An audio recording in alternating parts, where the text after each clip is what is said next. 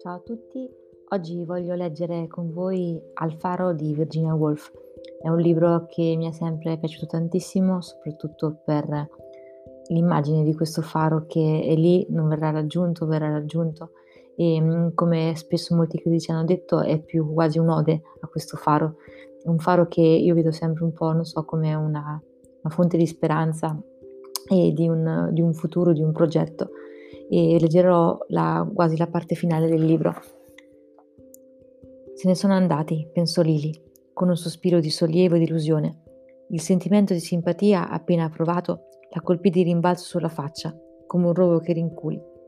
Ebbe la curiosa sensazione di essere divisa, come se una parte di lei fosse attratta da là fuori. Il giorno era calmo, appannato.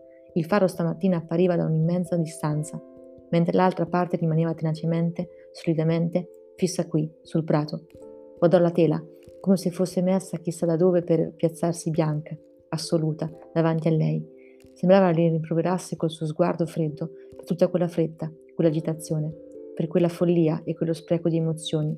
Severa, la tela la richiamò a se stessa, e mentre quelle sensazioni disordinate, lui se n'era andato e lei aveva provato tanta pena per lui, non aveva detto nulla.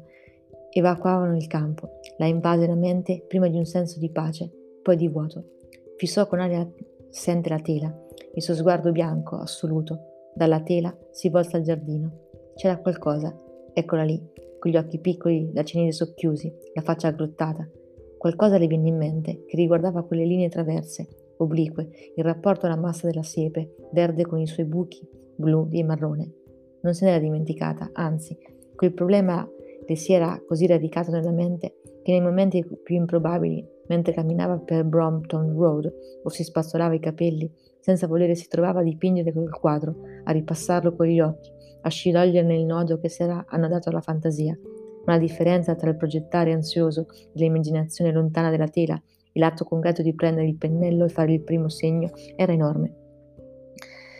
Agitata da com'era dalla presenza di Ramsey, aveva preso il pennello sbagliato e il cavalletto, ficcato nel terreno con tanto nervosismo, era tutto storto. E ora, dopo averlo raddrizzato, sottomettendolo così alle impertinenze e intemperanze che la distraevano e rammentavano chi era e che tipo di rapporti avesse con la gente, sollevò il pennello, il quale rimase per un attimo sospeso in aria, in un'estasi dolorosa ma eccitante.